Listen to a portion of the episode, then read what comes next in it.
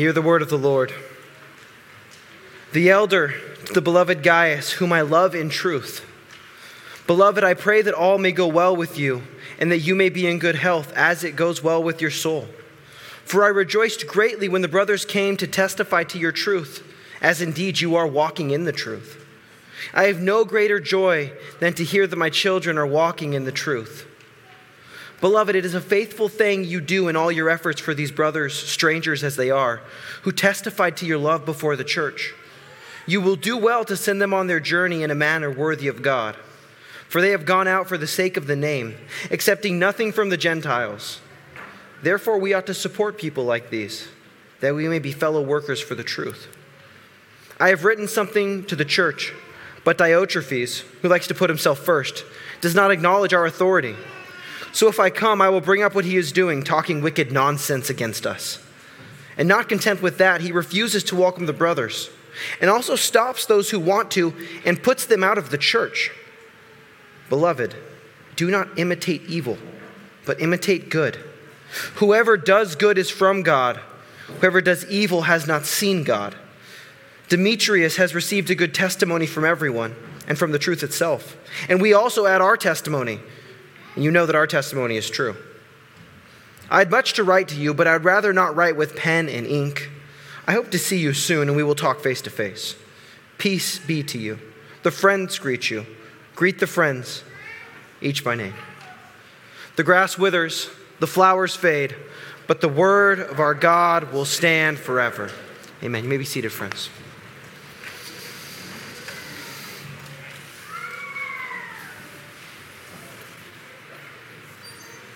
Please pray with me.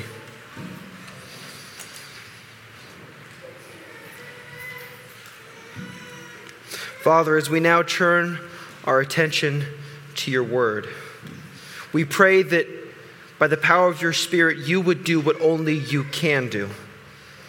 We ask that you would come and speak to us. All glory be to you, Father, Son, and Holy Spirit, one God now and forever. Amen. Do you know what captures your attention? Do you know what captures your attention? Or to ask the question in, in, a little different way suppose someone wanted to take as much of your attention as possible. How could they hold your attention? What content do you suppose would keep you fixated? Suppose someone wanted your attention so they could, I don't know, sell it to advertisers or something like that. And they would do that via small breaks on this electronic screen that your attention was fixated on. Supposing that you had one of these in a living room or an office or maybe even a small one that would like fit on the top of your lap or one you could put in your pocket. Supposing that something like that existed, and supposing that somebody wanted as much of your attention as they could possibly get, what do you suppose would be the most engaging content? Well, we don't have to suppose. We know. Friends, this is what Facebook and Twitter and Instagram and YouTube have been doing for over a decade an experiment with billions of test subjects. The answer? Political content that is slightly more extreme than what you currently hold to. Close enough to your belief that it has one foot grounded in what you think, but far enough away from your belief that it's intellectually interesting. It is a surefire way to capture your attention.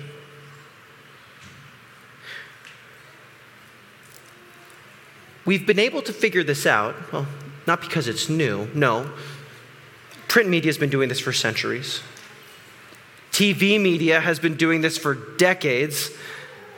But social media, the internet media, they've got it down to a science. See, they can track exactly what you look at when you look at it down to the millisecond. So they know exactly what engages you. And then they can tailor the content, not just to everyone in Yakima, not to everyone at St. Andrews, but to you, to an audience of one. There's a downside to this, friends. The downside is that you never have any outside input that disagrees with you. And so, because you only ever see things that you agree with, you get convinced that I'm pretty smart. You've got this whole world thing down, and those idiots who can't seem to see it your way, what is wrong with them? If they would just open their eyes, then they would understand. But they don't, presumably because they can't. And so you become isolated in the truth that you know to be true. Isolated from people who disagree with you because they are not one of you. And it is divisive. It breeds pride, a knowledge that puffs up. And this pride leads to division. And to see the fruit of this, friends, think of our nation. We are nothing politically if not divided.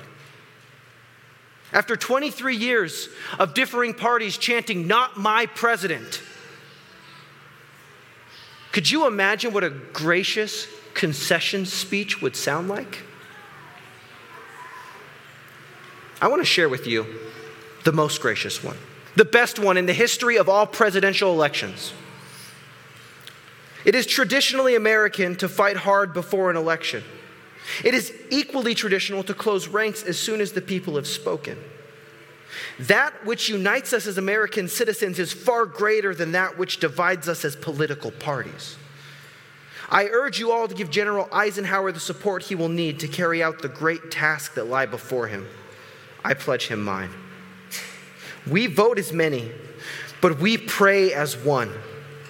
With a united people, with faith in democracy, with common concern for others less fortunate around the globe, we shall move forward with God's guidance toward the time when his children shall grow in freedom and dignity in a world at peace. It's Adlai Stevenson. Do you hear Stevenson's love in his words? It is so clear that he loves America more than he loves his ideas for America. And it is so clear that he loves humanity more than he loves America. And so, what does that do? It unites. It's what love does. Love unites. Pride divides, love unites. You know this to be true in your own life, friends. Think of times that you have been knit together with others in the midst of tragedy because of the bonds of love. You know that pride divides. Think of times that you have pushed other people away in pride. And that is what we will see in our passage today the unity of love and the division of pride. The unity of love and the division of pride. We will address our text under three headings the commendation of love, verses 1 through 8 the condemnation of division, verses 9 and 10, and the recommendation of unity, verses 11 through 15. The commendation of love, the condemnation of division, and the recommendation of unity. Let's begin. Verse 1 the commendation of love. The elder to the beloved Gaius, whom I love in truth. Okay, normally I would start here and ask some sort of question like, Who is this elder? But you guys are smart. You can see the name of the book. It's the Apostle John. He wrote the Gospel of John. He will write Revelation. And previous to this, he's written 1st, 2nd, and now here, 3rd John. In our text today, John is writing a letter to a man named Gaius. They'll be delivered by a man named Demetrius. And I'm going to put forward that Demetrius was actually carrying two letters on his person on that journey, both 2nd and 3rd John. And if that is the case, then Gaius is the pastor of the church referred to as the elect lady in 2nd John. And this is not my own idea. I'm actually stealing it from commentators who are much, much smarter than I am. So let me paint it for you in its fullness. John writes two letters one personally for the pastor of a church in Ephesus, Gaius, and another for him to read to his congregation and then circulate among other congregations in that area. John sends Demetrius to carry these letters, And on both of these letters, he attaches a promise that he himself will visit soon. Both these letters say that John would not rather write with pen and ink, but intends to see them in person. So, what does the apostle say to the pastor? What would it be like to be a fly on the pastor's wall? It begins with a greeting, reminding Gaius that he loves him. And he says twice in one verse, Beloved, whom I love in truth. And following that embracing address, John goes on to greet Gaius, verse 2. Beloved, I pray that all may go well with you and that you may be in good health as it goes well with your soul.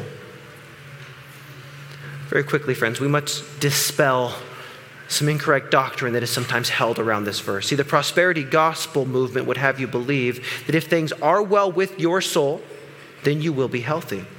Here's their argument God doesn't want you sick. You're only sick because of sin that you have in your own life. That clearly cannot be the case from this text. Notice, notice, friends. John says that it does go well with Gaius' soul, and yet, because he loves Gaius, he is still moved by affection to pray that God would keep his body well. Based on what John is praying for, we might conclude the exact opposite that your soul being well has little or nothing to do with your physical health. But now we're left to ask a question why would John assume that Gaius' soul is well? Verse 3. For I rejoiced greatly when the brothers came and testified to your truth, as indeed you are walking in the truth.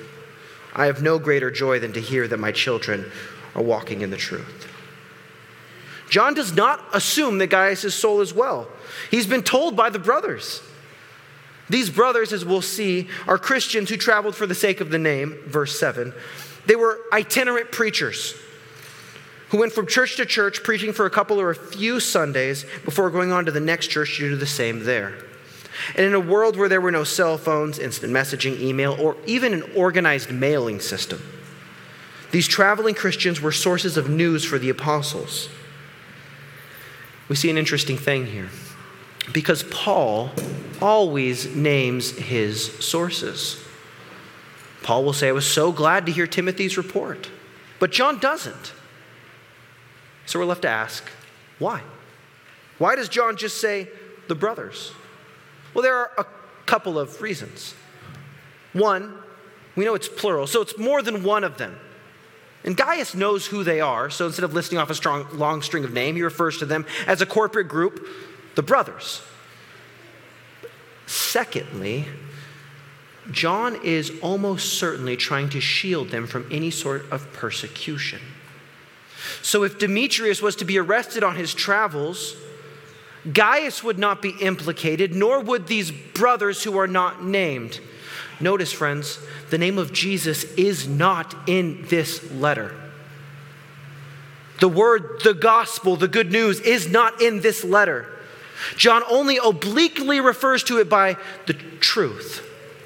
Of course, Gaius knew what this meant. John doesn't have to say that. His goal, his reason for not doing this, is to free them from any sort of persecution so they can continue to travel and preach. So, what was these brothers? What was their report? Verse 5. Beloved, it is a faithful thing that you do in all your efforts for these brothers, strangers as they are, who testified to your love before the church. You will do well to send them on their journey in a manner worthy of God. The report was simply this that Gaius loved them. He loved them. Not in the hallmark way that we feel so warmly fond of. He loved them practically, in a way that was inconvenient, probably self sacrificial. As we will see later in the condemnation of Diotrephes, these traveling Christians needed things. They needed housing, which Gaius either offered or arranged. But people who are housed need food and water. And then when they leave to travel for who knows how long, they need enough food and water and clothing to be able to make it to their next destination. So, though Gaius did not know these men, They were strangers to him. He loved them because they were, they were brothers. How do you stand here, friends? How well do you love the brothers? I'm not asking how warmly do you feel towards the people of St. Andrews. I'm asking how well do you really love those who are serving in gospel ministry? What are you willing to sacrifice for them? Could you offer them food? Do you? Do you give of your money? Could you welcome them into your house? A stranger. Now, friends, I'm not advocating for folly. I'm not saying that husbands do not have a responsibility to protect their wives, nor parents their children. I am suggesting, I am suggesting that perhaps you have made an idol of security. And that that has made it so you cannot do what the Bible commands you must do and show hospitality to strangers. Dear friends, everything that you have been given, you have been given to steward for God. You know this. Do you steward it for His purposes? I encourage you, when you know of a need and you have the ability to meet the need, meet the need. It's what Demetrius did. Sorry, it's what Gaius did. And their need was great. Verse 7. For they have gone out for the sake of the name, accepting nothing from the Gentiles. Therefore, we ought to support people like these that we may be fellow workers for the truth. Not only are these brothers on a noble mission, declaring the gospel of Jesus Christ, but they also refuse any sort of support from pagans.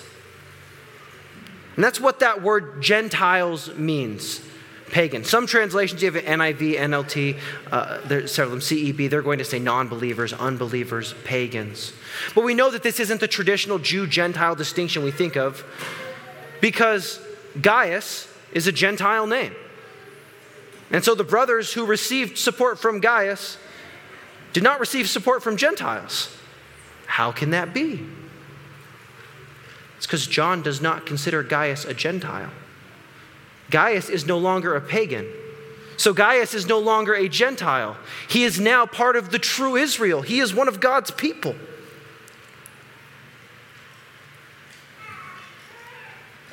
And as such, John encourages him to support the brothers because in so doing, he actually takes part in their ministry.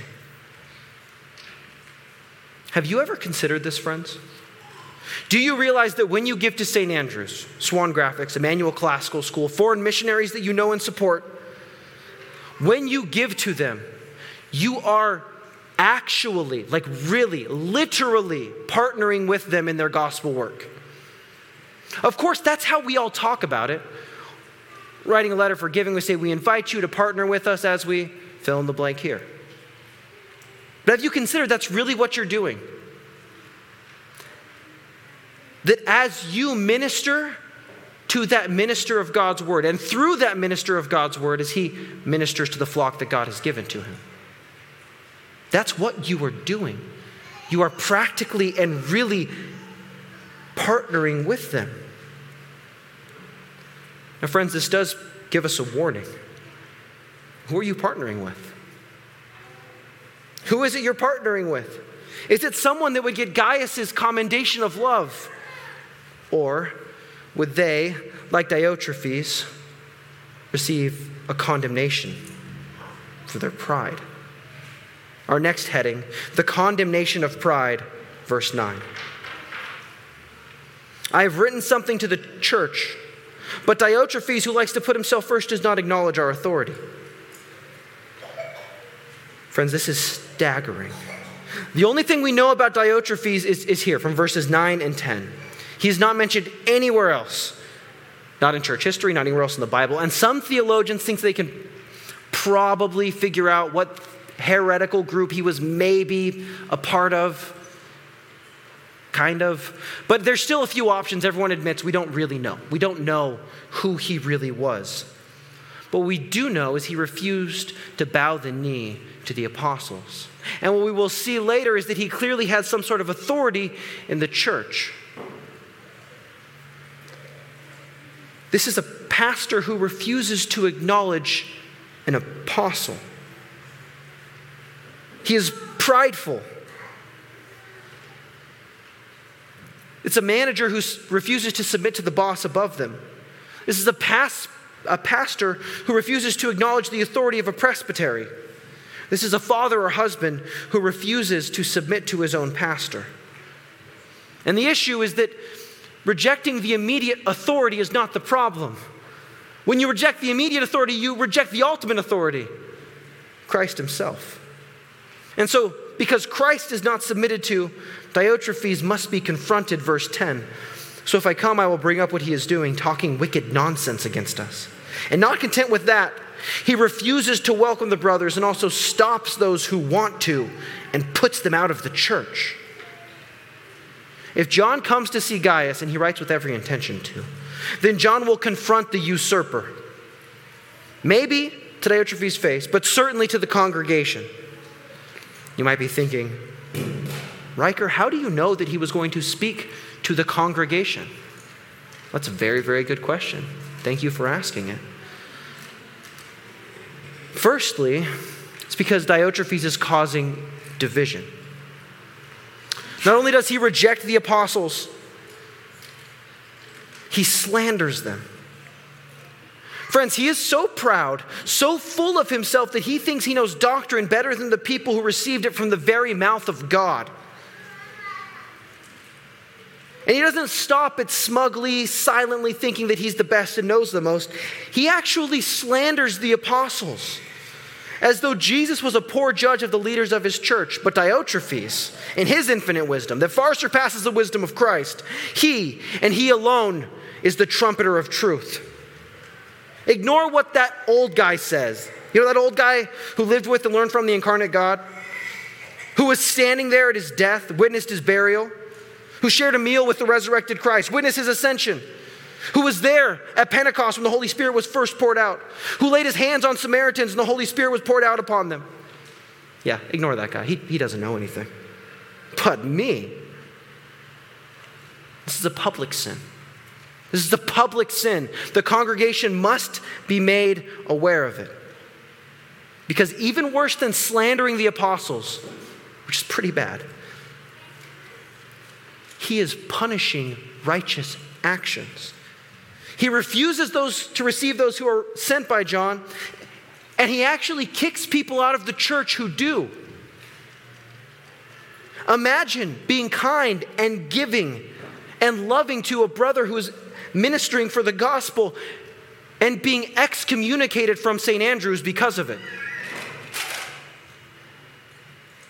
He is punishing righteousness as though it was sin. This is evil, unimaginably evil. It is division caused by an unthinkable pride. John must condemn it, and so he does the condemnation of pride. Now, John recommends Gaius to fight against the division, the recommendation of unity. Verse 11. Beloved, do not imitate evil, but imitate good. Whoever does good is from God, and whoever does evil has not seen God. The first part of our recommendation seems so obvious that it appears to hardly bear repeating, even by John. Do not imitate evil. Uh huh. Imitate good. Yeah, Riker, that was the plan. But in its context, it has everything to do with avoiding being like Diotrephes and instead imitating the brothers. Here, John draws a firm line between those who do good, the brothers, Gaius, Demetrius, and those who do evil, Diotrephes. Those who are sent from God and those who have not even seen God. Now you may be thinking, wait just one second. Isn't John being divisive? John's literally dividing these into two groups. Isn't he being divisive? And while that is the call of our postmodern culture, the truth is no, he's not. Because dividing from the divisive is not divisive.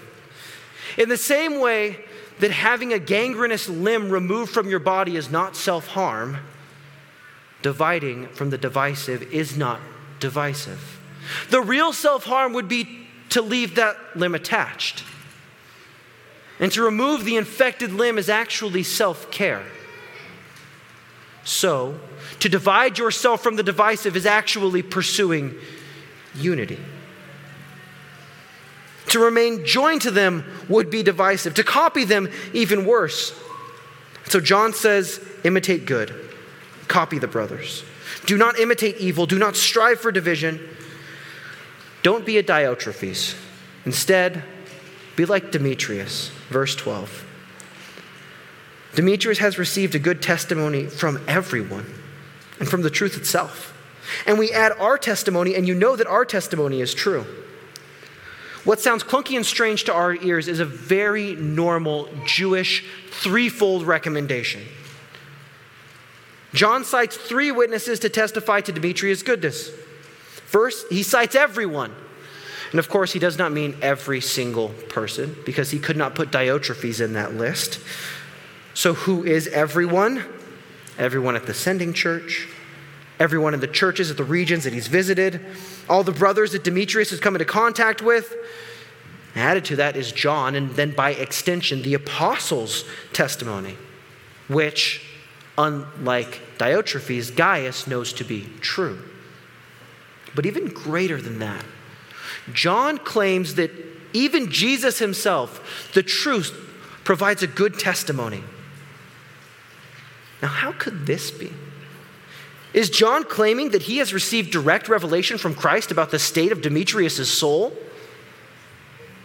It's possible. He's gotten plenty of direct revelation from Christ throughout his life, and he will again when he writes the book of Revelation. But I don't think that's what he's getting at. I think what he's referring to is the much more common indirect testimony that everyone li- everyone's life testifies to. Demetrius has lived his life in a way that makes it clear to John, as an outside observer, that Christ had redeemed him. In this way, Christ himself provides a good testimony for Demetrius. This is because no one, no one in the first century would have abandoned whatever earthly pursuits they had to serve as a messenger for an apostle. There was no glory in the ministry. There was no name on your door, no comfortable office shelved with beautiful leather bound books, no esteem in the general community of Ephesus, no guaranteed annual sabbatical to work on your own academic pursuits, no platform to build a brand from, no podcast to co host. There was nothing that could serve as the trappings for the modern man who illicitly enters the ministry. So, what would lead someone to enter the ministry, let alone as a messenger for an apostle? A desire to serve Christ and his bride. At the cost of everything else, a desire to serve Christ and his bride. Remember, Demetrius is one of the brothers. He lives hand to mouth based on the generosity of the churches that he visits. Thus, by his outward actions, the truth itself provides a good testimony. What testimony is offered for you?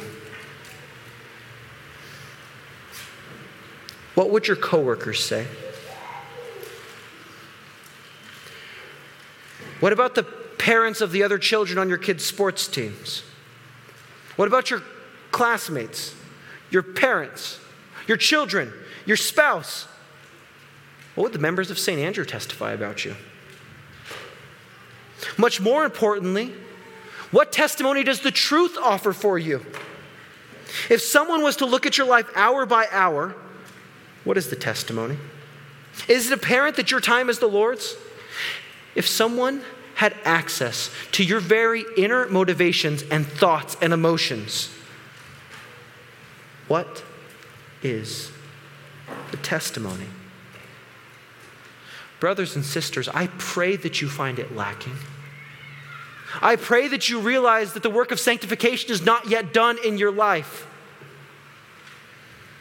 That you still are growing into the image of Christ. And if you don't, if you don't find it lacking, that's alarming, friends.